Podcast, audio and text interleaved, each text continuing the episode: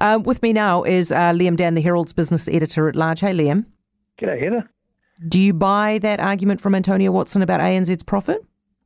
Well, yeah, I mean, like a lot of a lot of the experts, I, I buy the idea that um, maybe the economy held up better than expected. It is a bit embarrassing for them because um, you know a record profit, everyone else is tightening the belt. Um, even if you say, well, you, you need to, um, you know, it doesn't help anyone if they don't pass on the um, the mortgage rate hikes. I suppose in terms of the bigger picture, um, maybe you could look a bit closer at the margin and, and uh, what you're offering on, on deposit rates. Um, and you know, we'll there are, there are some dark clouds ahead, no doubt about that. Um, you know, uh, I guess uh, we want our banks to be strong, but I just think, yeah, it, it's um, not a great a record profit right now, really. No. Hey, this review of how the Reserve Bank responded to the pandemic, it's out in mid-November. What are you are you expecting this to be brutal? Well, I don't think it'll be brutal. It, it, it's it's it's rather than an independent inquiry, the way that uh, say National and Act have, have, called for, it is part of the five-year monetary policy uh, review that a, that a Reserve Bank will always do. But um, it, it certainly it's independently should... done, though, isn't it?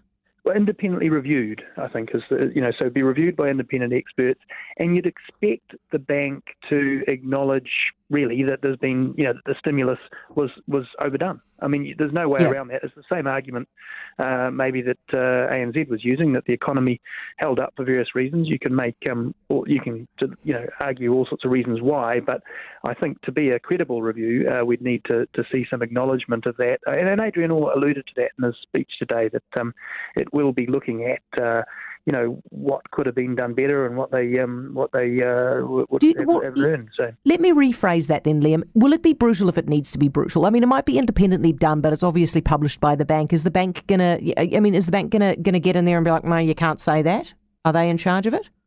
Um, yeah, I think that they're driving it, and then it'll be yeah. reviewed independently to make it sure it's up to scratch. So I okay. wouldn't expect it to be um, brutal, but I would expect it to um, be more than a whitewash. Uh, it would be okay. disappointing if it was a whitewash. Um, and so, you know, we, we would expect uh, the bank to take very seriously, um, you know, what they've learned from the process. And, um, you know, uh, obviously there's no argument inflation isn't sitting where you'd want it to be. Oh, no, not at all. And this, speaking of the obvious, right, Adrian Orr's made the point, stating the obvious, that in order to deal with the inflation, unemployment's going to go up. Now, is he preparing us for something around the corner that's not going to be so pretty? Is that what the point of that is? Yeah, I guess him saying it. Um, you know, he, he's couched a lot of his speech today in terms of what he, the feedback and the the talk. He went uh, up to Washington D.C. and he uh, went to the AGMs for the World Bank and the IMF. Um, and so he couched a lot of it in terms of what he was hearing up there.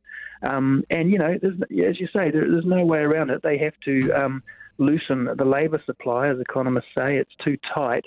Um, and so he is, he is preparing for, for some pretty tough stuff ahead it's interesting, you know, just it suggests they still very much have the bit between their teeth in terms of putting interest rates up, even though we've seen mm. uh, the Canadian bank and the Australian bank um, easing off a little bit uh, lately. Whether that pays off for Australia, I don't know. They're, they're now ahead of us uh, in terms of where inflation's sitting. Yeah. So um, you know, it, I think uh, maybe you could argue that the Reserve Bank is making up for, for you know lost time, um, but they certainly seem very focused on inflation right now, and that that was the, the, the primary focus of his speech, which in and of itself, for, for Adrian Orr, given the criticism that there has been around uh, the Te Reo and uh, climate change and all those things being a focus for a speech, it was it was notable that it was very much uh, monetary policy inflation.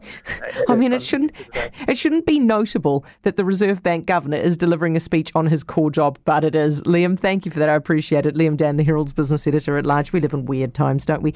One of the scariest things you can hear as a parent is quiet.